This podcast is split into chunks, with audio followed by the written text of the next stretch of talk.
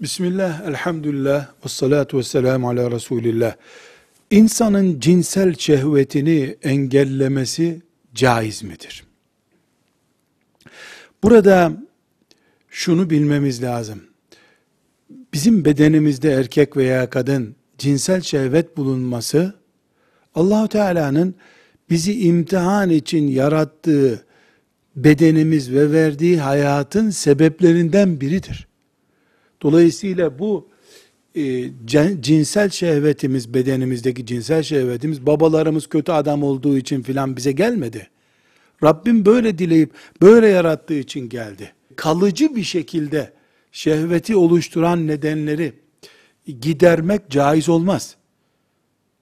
Yani bir Müslüman mesela e, filanca bitkiden bir ilaç yapıyor, onu çok fazla yiyor, bedenindeki e, cinselliği oluşturan e, nesneleri imha ediyor. Bu vebaldir.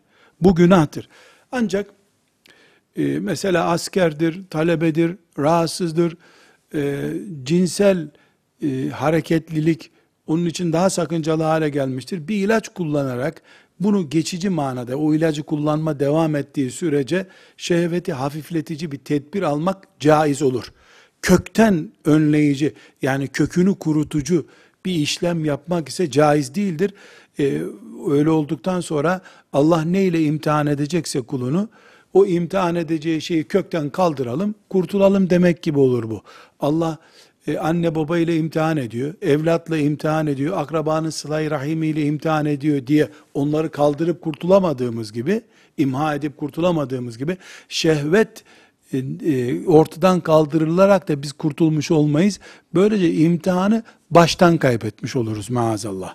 Ama geçici tedbir almak mümkündür. Velhamdülillahi Rabbil Alemin.